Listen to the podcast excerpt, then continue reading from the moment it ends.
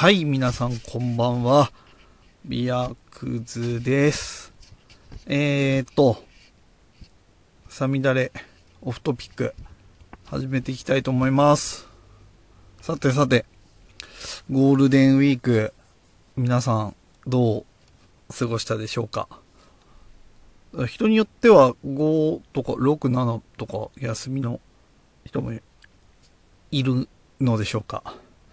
えー、私は一応、カレンダー、土曜日は仕事で、あとはカレンダーの通りで、えーと、休んでました。でですね、何した？ちょっとのっぴきならない理由で、あの、ちょっと、このご時世大変申し訳ないですけど、ちょっと帰省をしていたので、えっ、ー、と、栃木に行ってました。えっ、と、お湯だけ済ませてちゃんとすぐ帰ってきてます。えー、で、えっと、今回は、それで、週末飲んだビールからまた行きますか。えーとね、この週末はなので、冷蔵庫に入ってたのを持ってって向こうで飲んだりもしていたので、飲んだビールで行くと、えーとね、投稿したやつでオールウェイザーウィットか、エチゴビールのベルジャン飲みました。あんまりベルジャンとかバイッツあんまり飲まないんですけど、ちょっとたまにはっていうことで飲んでみました。まあ、ほっこりのんびりっていう感じかな。なんだろう、その感想。まあでも、まあ、執行母感があって、ちょっとスパイシーな感じもあってっていう感じで、でも、飲みやすいかな。いちごのやつはちょっと飲みやすい感じだったかなと思います。あとは、それでいくと、えー、っとね、僕ビール、君ビールの寄り道。これは復活したやつですよね。あの、投票で。ちなみに僕は満点クライマーが好きだったんで、満点クライマーに1票入れたんですよ。多分僕んち、あんま言うとあれ、あんま関係ないか。あの、ローソンが近いんですけど、あの、近くのローソンの満点クライマー、ほぼ俺が買ったんじゃないかって、僕が買ったんじゃないかっていうぐらい、あの、満点くらいまで出てる時はずっと、なんか買ってました。ええ人によってはね、まあいろいろ好みもありますからねっていうのはあるだろうけど、がっつ、がっつりこればっかの飲んでましたね、この時期は。ただ、で、多分僕ね、寄り道を飲んだの初めてかもしれないですね。僕引き耳自体も、は飲むんですけど、寄り道は初めてかな。これって、でも思ったより全然違うんですね。寄り道は結構パッションフルーツ系で、すごい美味しいじゃんと思って。これは、あんまりこういうので男性女性って言うとあれかもしれないけど、結構女の人で、女性の方でも受けそうな。小麦系だよね、あれ。でもそういう系ってなんかすごいじゃん。だって、な、なんか、女性受けいいじゃん。あんまこう言うと良くないかもしれないけど。で、パッションフルーツ系ですごい美味しかった。確かにこれは、これはみんな復活してほしいと思うわっていうぐらい美味しかったです。ええ。なので、僕引き耳でしょ？あと、えっ、ー、とね、ベルチングビーバーのデフトーンズファントムプライドだっけ？えっ、ー、と、なんかコラボの、あの、バンドとコラボして作ったやつ。これ飲んだね。これはね、結構モルト感もあったかな。トロピカルでちょい2号ヘイジ IPA っていう感じでしたけど、モルトの味も割としてて、結構美味しかったかな。あとは、えっ、ー、と、シルバーシティか。シルバーシティの、すごい飲んでるね。今週結構飲んだな。まあ、ゴールデンウィークでしたからね、大目に見てやってくださいよ。えー、シルバーシティの、えっ、ー、とね、ミスティックモジョかな。これは dank citrus tropical っていう、まあ、まあまあまあまあまあまあ。その味っすよ。でしたけど、け、結構これはビターだったかな。結構苦味が効いてて、えー、これは、美味しかったっす。えっ、ー、と、結構苦、苦くて面白いなと思いました。なので、結構ジューシー、フルーティーなボディ感だけど、苦味で締まるっていう感じで、ダラダラ、ドロドロ、甘重っていう感じじゃななかったです。これやっぱ、ヘイジでも結構ビターで、なのは結構好きかも。あとはもう本当に、この間も言ったような、セッションヘイジみたいなやつはいいですけど、ヘイジも本当に、ヘイジ飲みたいっていう時はヘイジ飲みたいですけど、基本は蛇口タイプが好きなんで、あの、そっちに行っちゃうことが多いですね。あと飲んだの、結構飲んでるのよ。あとね、牛虎さんの、えっ、ー、とね、ちょっと字書いてたんですみません。これだけ行かせていただきました。あの、組に行ってきました。ドラミちゃんに会えるかなと思ったんですけど、会えませんでした。えっ、ー、と、影の越しに、えっ、ー、と、これは IPL ですね。で、トロピカル的なこうフルーティーな感じと、ブドウっぽい感じ。これ確かネルソン・ソービンだったような気がするね。あとちょっと草っぽいグラッシーな感じがあったかな。で、やっぱり IPL ってジャンルが結構僕好きで、確かね、小江戸のキャラとかも IPL ですよね。なんかこう、ラガーの切れる感じがあるんで、結構ドライで、スッキリみたいなところはあるけど、香りしっかりみたいな感じで、俺美味しかったっすね。これ、俺、あの、2パイント持ち帰ったんですけど、スルスルで飲みました。あと何飲んだっけ？えっ、ー、と、三十区だ。えっ、ー、と、牛虎の三十区。あ、牛虎、じゃ行ったんで多かったかも。大人の缶ビールもまだあるんですけど、まだ飲んでないです。三十区は、トリプル IPA なのなので、もう綺麗にトロピカルフルーツシトラスとパイニーっていう感じで、待つって感じのドーンっていう香りがすごい立ってて、すごい香りがいいから飲みやすいんですけど、やっぱハイアルっぽい感じがちらほら見え隠れしてて、これ確か10%なんですよね。いや、やられました。これ結構やられましたね。すぐ酔っ払っちゃいました。えー、30区と、あと、えっ、ー、と、ピンクカルテットか。これはね、俺多分ホップマンで飲んでたんですよね。でもちょっとサワーも飲みたいな。フルーツサワーも飲みたいなと思って、えっ、ー、と、これも飲みました。これはもう完全に、もう、えっ、ー、と、フルーティーで。ラズベリーなんなんすかね、あれ。ごめんなさい。ちょっと、よく、よくよく、あれだったかもしれない。ハイビスカとかは入ってないよね。あれ、ハイビスカス入ってるのはニライカナイだもんね。ラズベリーっぽい、ベリーっぽい、ほんと赤いね、あの、映えるビールでした。ごめんなさい。これは投稿の時あげる時ちゃんと書きます。うん。結構30区の後に飲んでたか、もうちょっと酔っ払ってたっていうのもあるかもしれないですね。ええー、まあまあまあまあ、そんな感じで、えっ、ー、と、そのぐらいかな。そのぐらいかな。そのぐらいかな。そう。で、ゴールデンウィークは、えっ、ー、と、えっ、と、なんだっけ、クラフトロックさんもセールやってたので、これもまた会社の人と分けて、今回は、えっ、ー、と、自分家に届いてから、えっ、ー、と、会社行くときに、会社の人の分は持っていかないとっていうところですが、えっ、と、大場さん、いつもよく出るホップキャスト GP、えっ、と、元クラフトロック、えっ、と、今度はパシフィックブリューイングのブルワさん、大場さんですね。大場さんの卒業ビールも入ってたんで、買いました。えっ、ー、と、まだ飲んでないです。冷蔵庫がすごい大変なことになっちゃってるんで、ちょ、チャキチャキ飲んでいないとっていうか、あ、で言えばそうだ。あオルタナティブ IPA も好きな、もうオルタナティブ IPA も好きなんで、オルタナティブ IPA はまた飲みました。またちょっとこれバッチ変わって、徐々に変わってるから、っ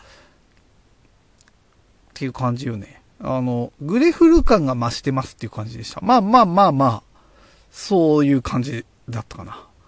うん。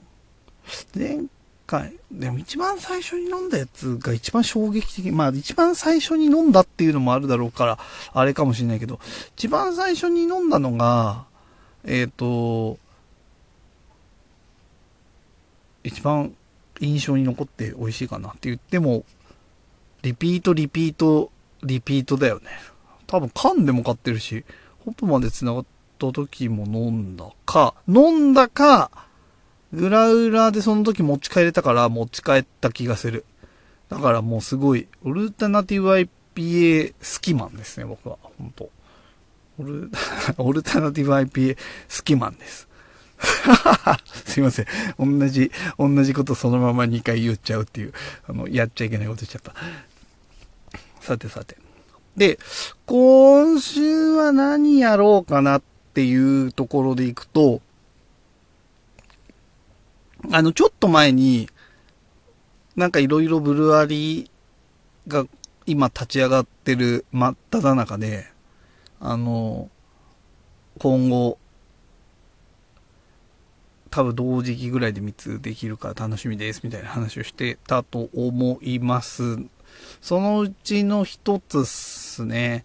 あの、僕出身が栃木の小山っていうところで、まあその小山市っていうところで、できた、えっ、ー、と、ブルーアリーさんのビール、クラウド、クラウドファンディングで入れてたので、2缶来たので、それをちょっと今日飲みながらやってみようかな。その、もともと、八百屋さんがやってるんですよね。八百屋さんつってもあの、なんかこう、ここだわり八百屋みたいなところがやってるビールで、で、プレストン L にいらっしゃった方ですね。が、小野崎さんっていう方です。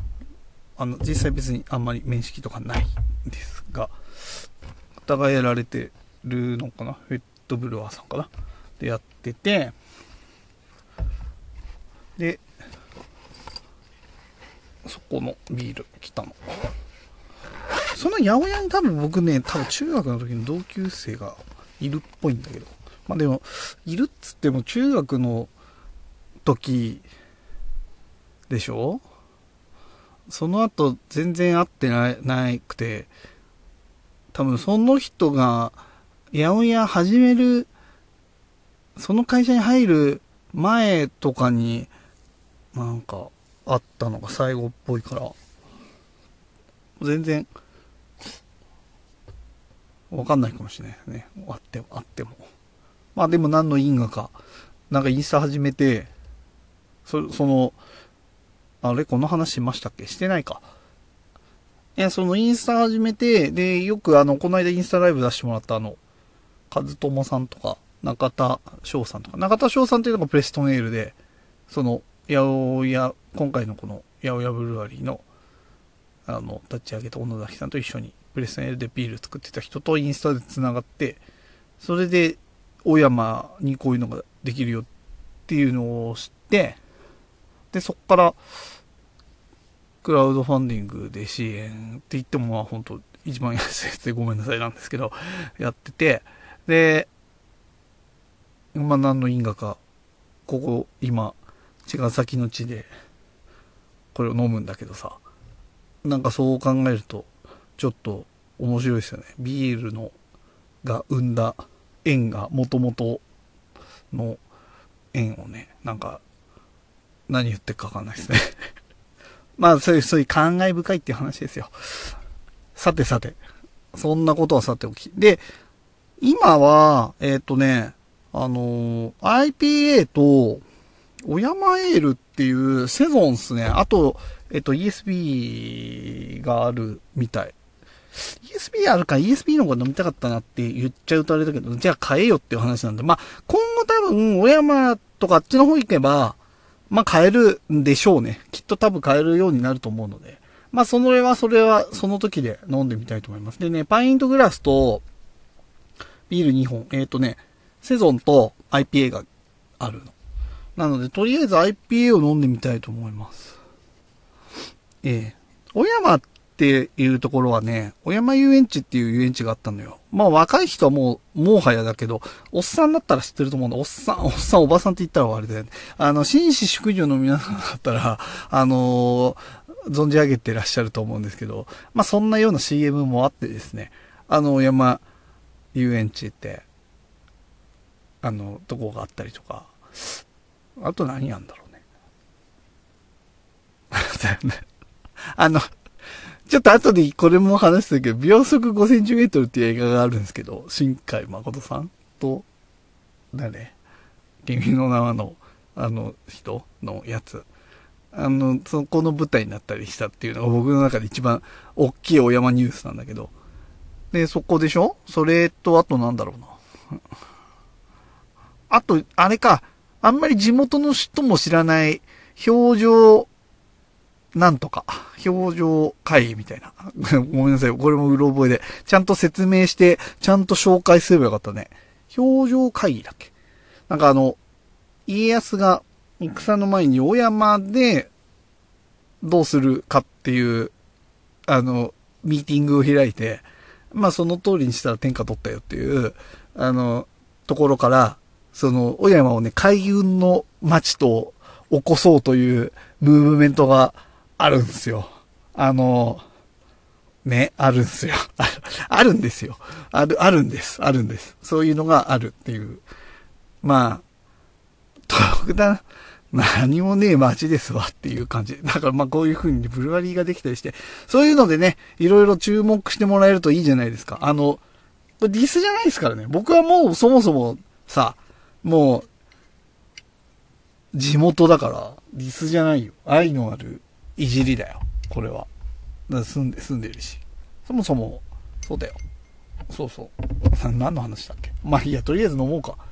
えい、ちょっと IPA を飲んでみたいと思います。パイントグラスも来たのよ。なんかね、イラストはね、かわいい。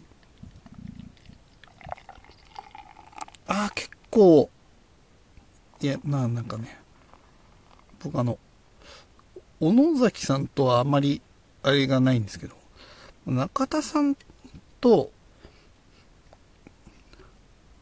一緒にやられてたってことで、なんとなく中田さんは結構ね、インスタでいろいろなこと発信されてるので、なんとなく僕ね、長さん、ね、あの、ビールの好みがなんとなくわかるね。IPA もね、ぜこういう感じかなと思った。こういう感じって、結構色がちょい濁、ちょい濁してるけど、結構色がね、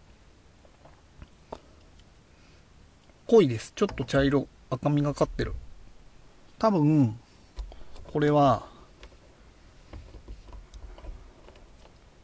結構モルトしっかり味なんじゃないかなっていう気がするうんちょっといや思ったより濁ってるな香りは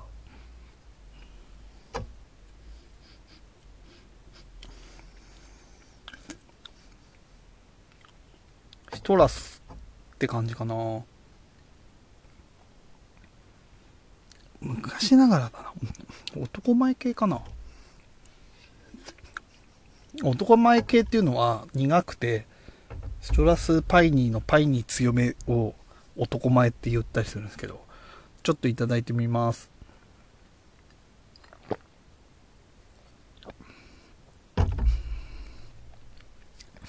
あ、男前。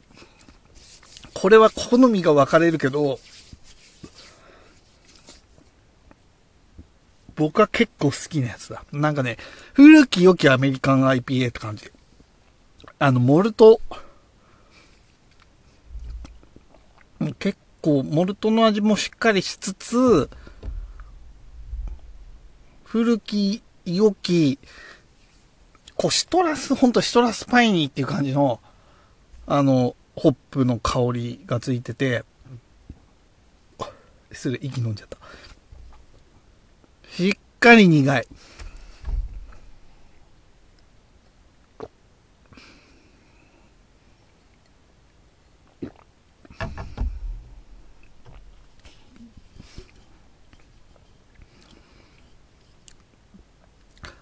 これは、結構美味しいな。結構って言っちゃダメだね。美味しいですね、これ。いや、思っ、思ったよりって言っちゃいけないけど、やっぱ地元ってさ、そういう目で見るじゃん。なんか、あの、家族みたいな感じで見るじゃん。あんまり、そう、なんか、そういう家族のやることに、すごい、いや、それは人んちによるやつですね。いや、でも思ったより美味しいっす。思ったより全全然美味しいって言っちゃいけないけど、美味しい。モルト、モルト感があって、飲み飽きない感じですね。ただ、まあ、流行ってない味だな。流行ってない味だから、こうなんだろうな。みんながみんな超絶賛でうまいっていう風になるかっていうと、美味しいけどっていう風にな意見は出るかもしれないけど、いやでもこれ、この手、逆にこの手を探すのって今、結構大変じゃないですか。聞いてる人で多分、この手の味が好きな人、男前、だからなんだ、まあじゃあインドの青に買えばいいじゃんって言われると、まあちょ、ちょ、ちょっと違うんだ。もっと苦いな。もっと苦くてね、もっとモルト感がある感じがある。あると思う。で、この手の味ってあんまり売ってないから、これ売ってたら買う、買う。俺は買うな。まあ、地元ひいき店も入るけど、もちろん。いや、でも美味しい。うん。808って書いてあるのよ。八百屋の808ね。これね、うん。これ結構苦い。美味しいな。今後が楽しみっすね。ほんと。これだってさ、八百屋だから多分いろいろこう野菜系をやってったりっていうのがあるんだろうけどね。いやー、ただ、まあほんと、ちょっと、ちょっとね、一つすごい気になるのがね、ちょっと言葉を選ぶけどね、やぼった で、デザインがね、缶とかのデザインとかね、ブランディングが、どうなんでしょうね。やぼ、やぼったい。いや、洗練、ん、武骨 武骨です。あの、うん、なんか、そうっすね。逆にそっちで攻めていけばすごいいい感じはあるけど、ちょっとどっちにも取れるなっていう感じですね。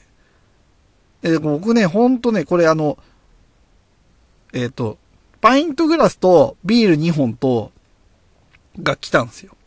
で、箱の中に、冷蔵庫に貼るマグネット入ってて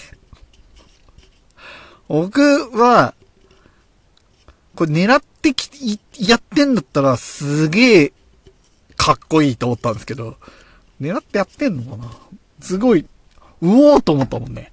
すごい、なんか、すごくないですか？だって、冷蔵庫に貼るマグネット入れないでしょ、普通って思って。いや、なんか、それはちょっとね、パンチが効いてるといいと思ったんですけど。結構それはね、ちょっとその、それはあるけど、まあ、まあまあ言ってもさ、ようやっとさ、ビール作り始めてっていうところだしさ、まずはビール、美味しいビールができたっていうことが大切だよね。まあ、その後じゃない？ね、ブランドがどうのこうのっていう話はわかんないけど、あの、最初からやるところは最初からやるのかもしれないし、なんだろう、どっちなんだろう？でも、美味しいです。ビールはとっても美味しい。ね？そうそうそう。いや、ほんとね、ちょっとね、あの、デザイン、ね、デザインって、デザインの話とかも、あの、もう僕の大好き、あの、ホップキャスト JP でも、たびたび、たびたび、2、3、2回ぐらい取り上げられてる話なので、まあ、そういうなんだろう、クラフトビールにとっての、と、デザインみたいな話は、ちょっとそのね、ホップキャスト JP 聞くと面白いかもしれないですけど、あの、奈良醸造さんとかは、あの、デザインするっていう人がいるんですよ。醸造には関わってない人で、会社の中に、そのビールのデザインをする人がいて、で、あんなにかっこいいアートを出してるわけよ。そういうので、そこの人は、その醸造とかの観点じゃないところから、そのビールの、そのまあ、売れる売れないみたいな話ですけど、そういうところに、あの、発言権があるというか、そういうところから見てっていうところがね、あるんだって。まあ確かにね、あの、ブルワーさんは、美味しいビールを作るっていうのが、一番の目的、じゃん だから、まあそれがあっていいかなっていうところですよね。だから、こうそういうのをちょっとやれるっていうのが、この八百屋の方にそういうの、ね、があるといいっすね。なんか、どっちかに振っちゃった方がいいんじゃないかなっていう感じがする。群雄割拠だもんね。だって、その、クラフトビール業界もさ、なんか、この間そんな話したの、誰とした？あ、おばさんとしたんだけど、ちょっとおばさんとお話しする機会があったんで、したんですけど、ね、なんかその、美味しいビール作るって、ちょっと昔だったら、クラフトビールって、あんまり美味しいっていうイメージがなかった時代っていうのがあると思うんですよね。で、その時であれば、美味しいビールを作れれば、それこそそれだけで天下取れるみたいな、あの、売れるっていうのがあったと思うんですけど、今って逆にあんまり美味しくないクラフトビール探す方が難しいんじゃないかっていうぐらい、どこも、それなりに美味しいものって出てるとも思うんで、あのー、それ、プラス、何かあるっていうところが結構今、新しいブルワリーとかは、そういうのが多くなってきてるかなっていう思ったり、生意気なこと言っちゃったりするんだけどさ、しますよね、なんか。ね。なんか、ビールを作るっていうのを、美味しいビール作るっていうだけだと結構厳しい時代になってきてるのかなって思います。なんか、何かそれと付随して、価値的なものをさ、出さないとっていうのは思うところではあります。それこそね、ブラス3の上竹さんのところの、ブームから文化へ、クラフトビールをブームから文化へ、じゃないけど、まじゃあ文化にするには何やんのっていうところは、あるよね。だクラフトロックさんとかは美味しいビールと、やっぱり音楽っていうのがあるし、奈良とかは、読書とかそういう文化的活動っていうの、アートとか、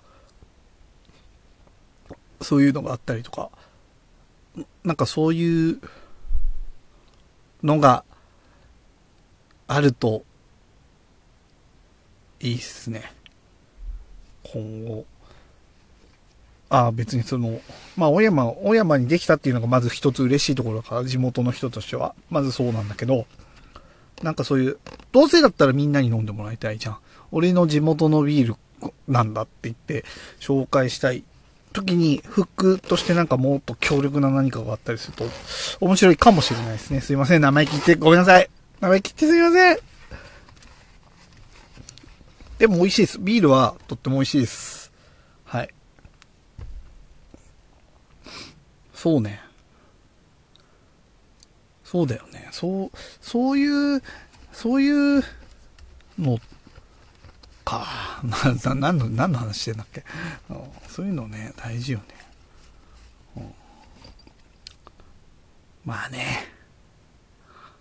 なんかそのね、ビールとビールと一緒に、クラフトビールと共にある楽しい時間というか価値のある時間というかね、そういうものをクリエイトするっていうのが、なんかクラフトビールの、その、クラフトする、なんていうの？あの、時間もクラフトするみたいなさ。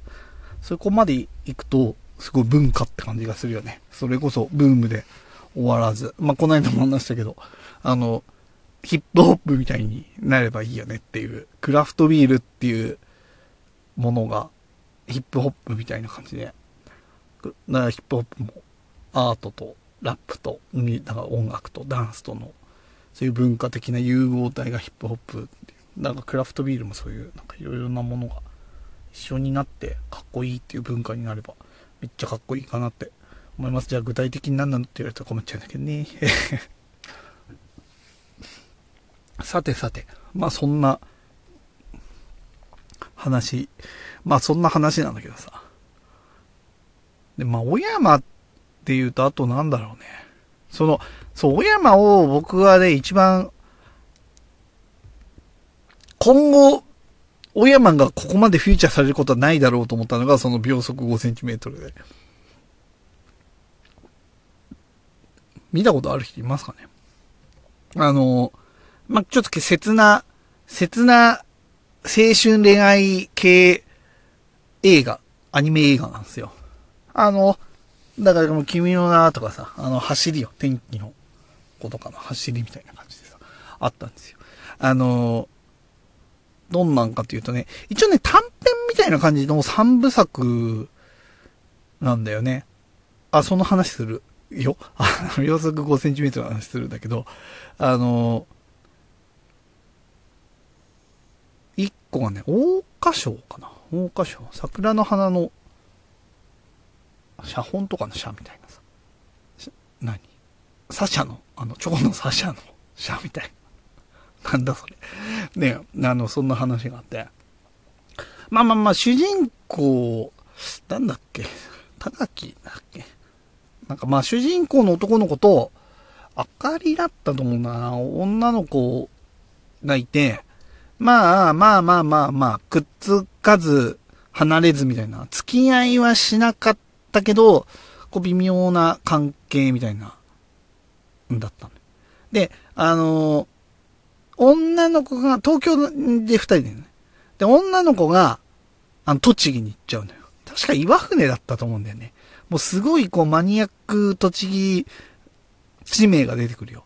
あの、栃木の人はこれ聞いて、あの、あーってなるかもしれないんですけど、おそらく栃木以外の人は、はってなると思うんですけど、まあ、そこはちょっとググって、場所はググってください。あの、ググってくださいよ。で、栃木ってさ、みんな場所知らないじゃん。北関東、首都圏の中の一つなのにさ、栃木、群馬、茨城の位置をさ、しっかり言えんのはさ、意外に栃木、群馬、茨城の人だったりするからね。意外でもないって。そうだね。意外でもないね。なぜなら、千葉、神奈川、埼玉。もう東京なんてもう目にもくれてないでしょ。北関東なんて。で、あれでしょあの、千葉、神奈川、埼玉は、もう、第二の東京の派遣を争って戦ってるけど、あの、北関東3県のことは特に、あの、眼中に入ってないからね。千葉、千葉、神奈川、埼玉はさ。だから、あの、誰も栃木の正確な場所なんて知ってないんだよ。俺も栃木に住んでなかったら、もしかして栃木にゆかりがなかったら、知る由もなかったかもしれないもんね。まあ、っていう話はさておき。で、その岩船っていうとこに、女の子はね、あの、引っ越しちゃうんだよ。で、男の子となんかこう、文通がなんかみたいなしてんだったかな。メールかなんかしてんのかな。で、ある日、男の子も、なんか九州の方に、あのー、転校になっちゃうって言って。で、もうこれはもう二度とこの、淡い初恋の思い出のこの子と、あのー、会うことはなくなっちゃうかもしれないって言って、あの、会いに行くっていう言うのよ。3月か、なんかなんだよね。でね、会いに行くって言うのよ。で、東京からさ、岩船までさ、行くんよ。で、えっ、ー、と、そこで小山で乗り換え、あれ？小山で乗り換えるよね。小山で乗り換えるの。両毛線っていう、すげえ電車があるんですよ。あの俺すら、栃木県民ですら、別に用事がなかったら乗らないっていう、ああ、でもな、小山の人とかだと、両毛線沿線にちょ、ちょこちょこ高校があるんで、そっちの方の高校生だった人は 両毛線乗るかもしれないです。両毛線はね、すぐ止まるんですよ。本当にすぐ止まる。もう、風が吹いたら遅刻してみたいなさ、あの、風吹いただけで、あの、遅延発生して、もう大雨、雨が降ったらお休みで状態ですよ。あの、すぐ止まる。もう、すぐ止まるっていう両毛線あるあるよ。で、小山で乗り換えんだよね。で、その時もね、小山駅がね、ズバンって出んのよ。で、またこれがね、小山の人から見るとね、うわ、小山駅だっていうのはすごいディティールでね、描かれるこの小山駅にね、あの、感極まっちゃうっていうところがあるんだけど、まあ、そこはね、あの、小山にゆかりのある人しか楽しめないところなんだけど、で、えっ、と、乗り換えて岩船に向かうんだよ。両毛線で。で、今言った通り、両毛線はすぐ止まるんだよ。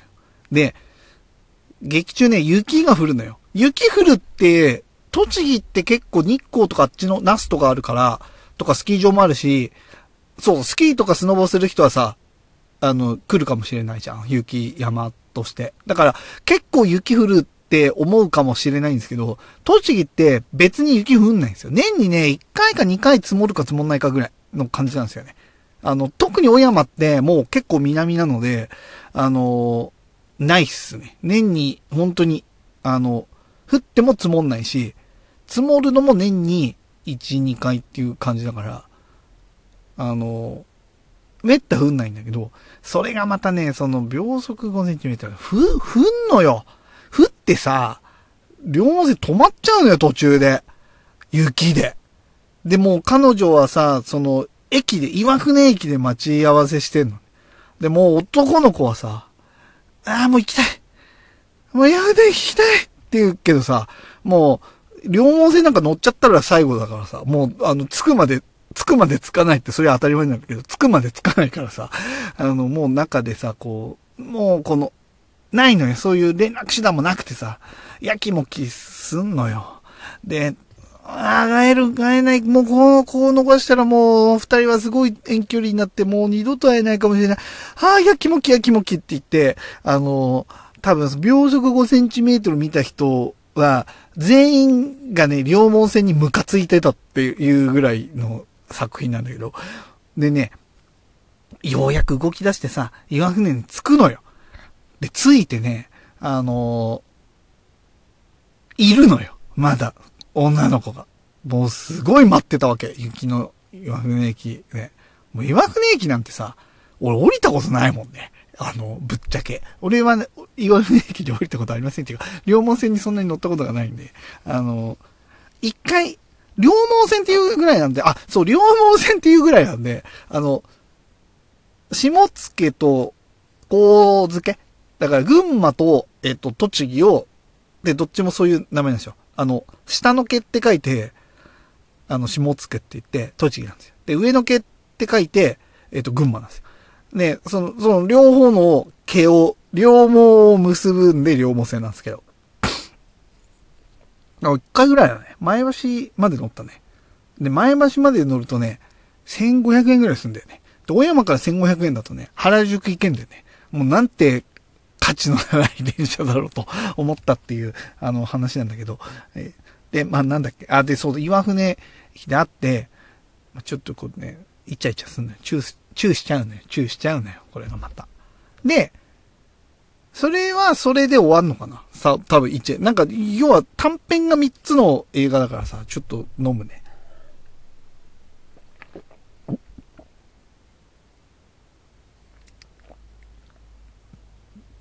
プフー。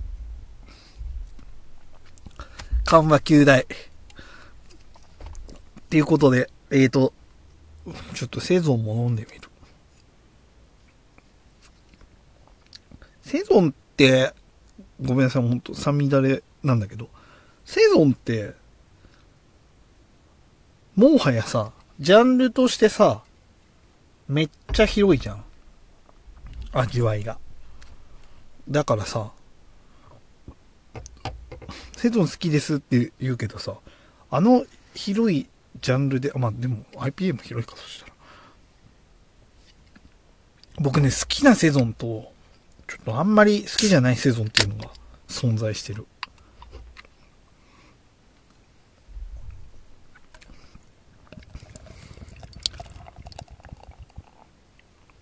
お話は今あれだよね。大、桜花賞の話が終わったとこだよね。桜花賞の話一回終わったから、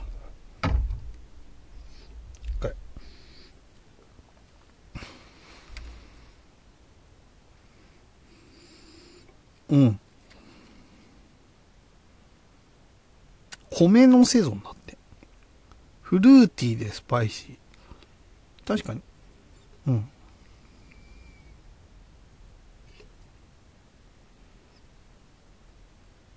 うん。放送事故になっちゃう。どれどれ。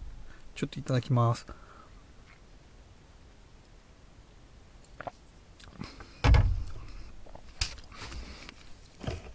うーん、うん。スパイシー。なんか、ビリヤンウィットみたいな。ああ、でも米が入ってるから、結構す、す、スキッとしてるかも。ちょっと苦味が効いてて、飲みやすい系セゾンかも。ちょっとね、酸味が効いてるセゾンが僕は結構好きなんですけど。まあでもこれも、これはこれで。いや、こうなるともう一個も飲みたいよね。買おう、ほんと。これもね、あの、武骨です。あの、デザインは武骨です。全部同じなんで。そうですね。あの、武骨です。うん。いや、でも、いい、いい、いいっすね。なんか、このセゾンとかをさ、小山のみんなが、こういう風に IPA とかセゾンとかさ、スタイルごとにこう飲み分けられるっていう。で、しかも、地元で醸されてるっていうところはちょっとかなり感慨深いものはあるよね。だからあんまりをいきなり多く求めちゃいけないと思うんだけど。うん。で、なんだっけ。えーと、わあ秒速5センチメートルの話か。で、第2話ね、ちょっと酔っ払ってきたな。第2話はね、コスモナウトかな。コスモナウトっていうやつで、多分その彼が、引っ越しす、するのよ。あの、九州に。種子島だからやっぱ、鹿児島の方なのかなそう。で、そこの、スポーツガールに あの、好かれんのよ。あの、都会からやってきた電光生みたいな感じで。でも、主人公は、その岩船の子がいるから、でもね、そこもね、しっかり付き合ってる感じじゃない？ままほわっとしちゃって、結局ね、チューだけして終わっちゃうみたいな感じなで、あの、結局そのね、九州の子はね、なんだっけ、サーファーガールなんだ。確かで、恋をしてね、スランプになってね、あの、サーフィンできなくなっちゃうんだけどね。でね、あの、ちょっと待って、ちゃんと波に乗れるようになったら告白するっていう感じで、ね、乗れるんだけど、結局なんとなくね、告白はね、しないで終わっちゃうっていうのがね、これが第2話。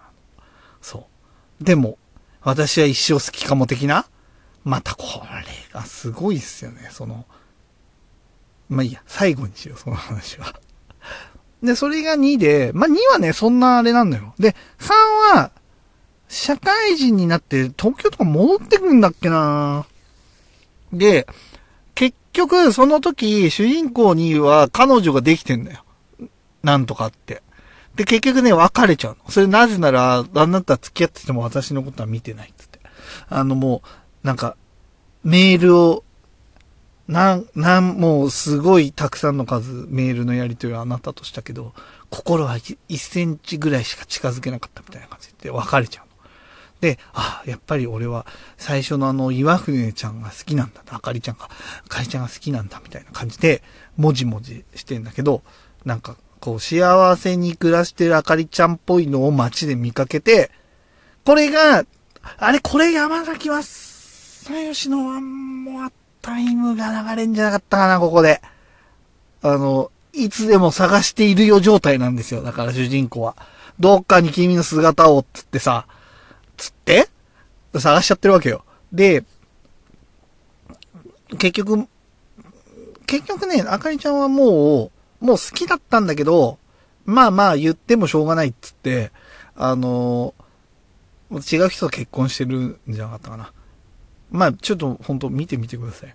で、あの、ずるずる引きずってんのは、その主人公の男だけっていう、あの、感じのやつで、この作品は、まあ、まず僕は、小山駅が見れるっていう 楽しみ方ができるから、あの、もういい、いいの。で、両毛線ムカつく止まるあるあるが、あの、まさか高校の時によく友達とかでいるわけじゃん。その両毛線乗ってくるやつとか。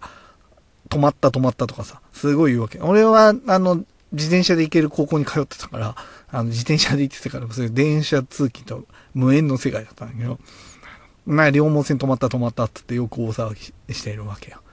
で、まさかその両毛線が止まることが、こんなにも切ない気持ちを皆さんに与えることになってしまうなんてっていう、本当にね、栃木県民を代表して、本当に謝らなきゃいけないと 思っちゃう、思っちゃうぐらい切なくなっちゃう。あの、本当両毛線がすいません、ご迷惑かけましてっていう、本当動けよっていうね、あの、両毛線根性出せよっていう、本当に感じの作品。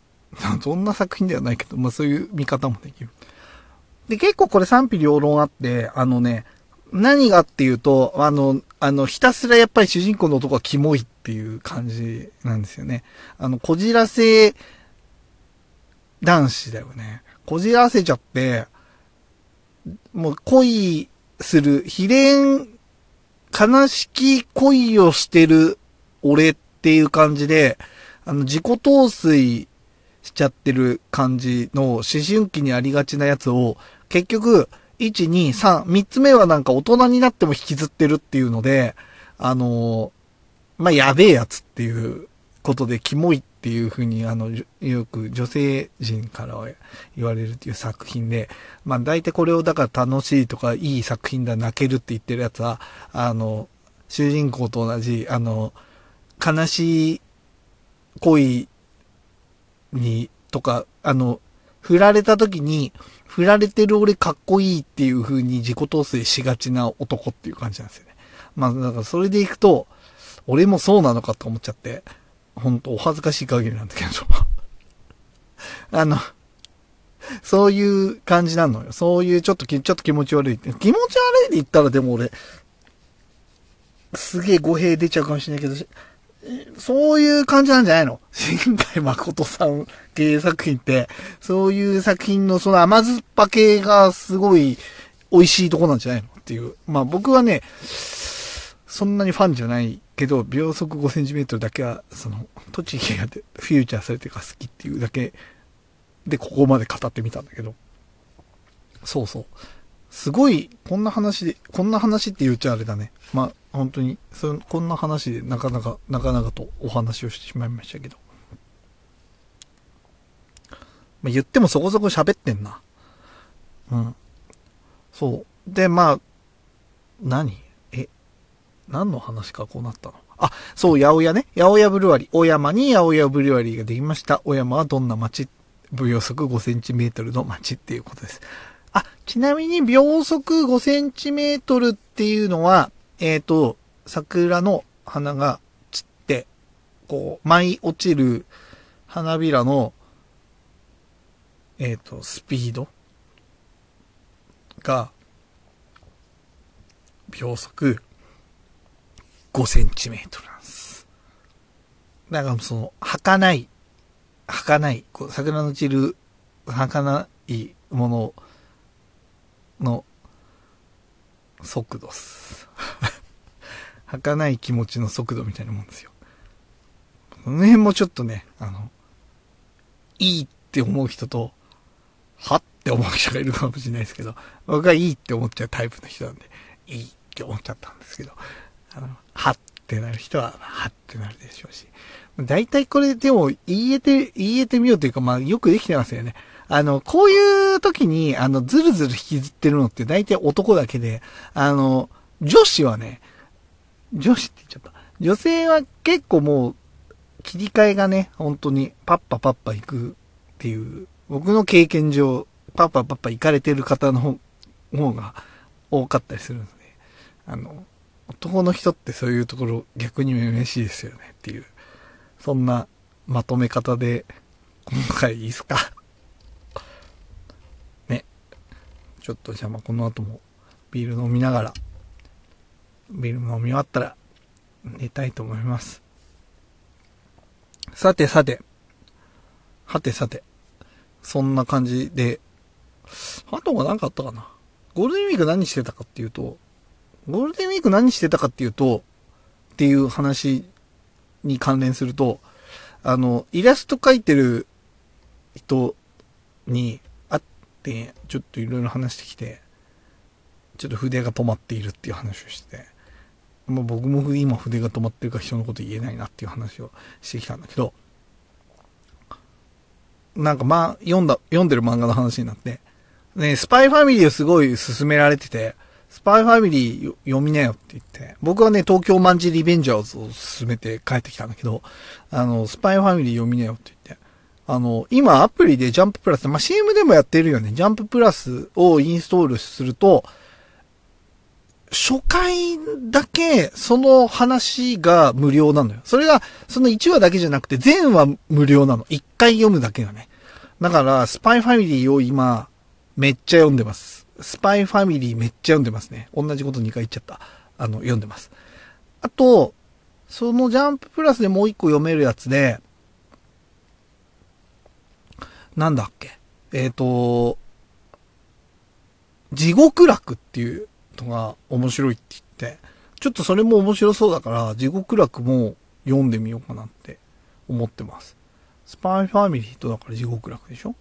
あとね、あの、じゃ、そのジャンプラスで読めるやつじゃないんだけど、勧められたのが、面白そうで読んでみたいなと思ったのがね、しおりエクスペリエンス皆さん知ってますか？しおりエクスペリエンス。なんか歴代の、こう、なんていうの、有名ミュージシャンって28歳で死ぬ方が多いみたいで、あの、それにちなんで、ジミー・ヘンドリックスかなんかの霊が、27歳の女性に取り憑いて、28歳までに大成しないと死ぬみたいな話で、なんか音楽もやったことないのに音楽頑張るみたいな、あの、ちょっとベック的な、あの、要素もある漫画なんだって。それはね、ちょっと読んでみたいなと思いました。しおりエクスペリエンス読んでみたいのと、今言ったジャンププラスで読める2つを、ちょっと読んでみようかなと思ってまあ、スパイファミリーは読んでる。スパイファミリーはね、今、まあ結構面白いかもしれないですね。あのね、ほんと、あの、スパイファミリーはこう、任務のためにね、偽の家族を作るんだけど、作った家族の奥さんとして迎え入れた人は、裏の顔が殺し屋だし、娘として迎え入れた子は、えっ、ー、と、超能力者で。まあ、お互いみんなね、3人が3人こう、仮面家族を演じてるんだけど、あの、みんなの利害があるんだけど、で、みんなは知らないの、お互いの本当の姿みたいな知らなくて、でもなんかこう、まあやっぱこの家族がだんだん本物の家族っぽくなっていくっていうところの面白さがある。なってほしいなと思ってますし、あの、その奥さん、夜さんって言うんですけど、あの、夜さんが、あの、可愛いっす。でも料理が致命的に下手なんですけど、あ、でも料理を頑張るっていう、その姿、あの、ちょっと、萌えっすね。ええ。僕オタクなんで二次元に燃えるんですけど、萌えっすね。夜さん、夜さん、夜さん可愛いいと思っちゃった。まあまあ、そんな話はさておき。さておきっていうか、まあまあ、そんな感じのお話をしてきました。まあまあまあ、ちょっと他いろいろもぼちぼちやっていきたいなと思ってますけど。まあまあまあまあ、ちょっと、急いでもしょうがないからね。まあちょっといろいろやってきますよ。ということで、ごめんなさい。えっ、ー、と、ちょっと酔っ払っちゃったし、ダラダラしちゃったっていうところもあるんですが、今週はこんな感じかな。そうそうそうそう、そうだよね。今週これ13ね。13、13のやつはこんな感じで、おしまいかな。ええ。まあまたちょっと来週何やろうかなって考えつつ、ええ、なんかやってみたいと思います。ええ。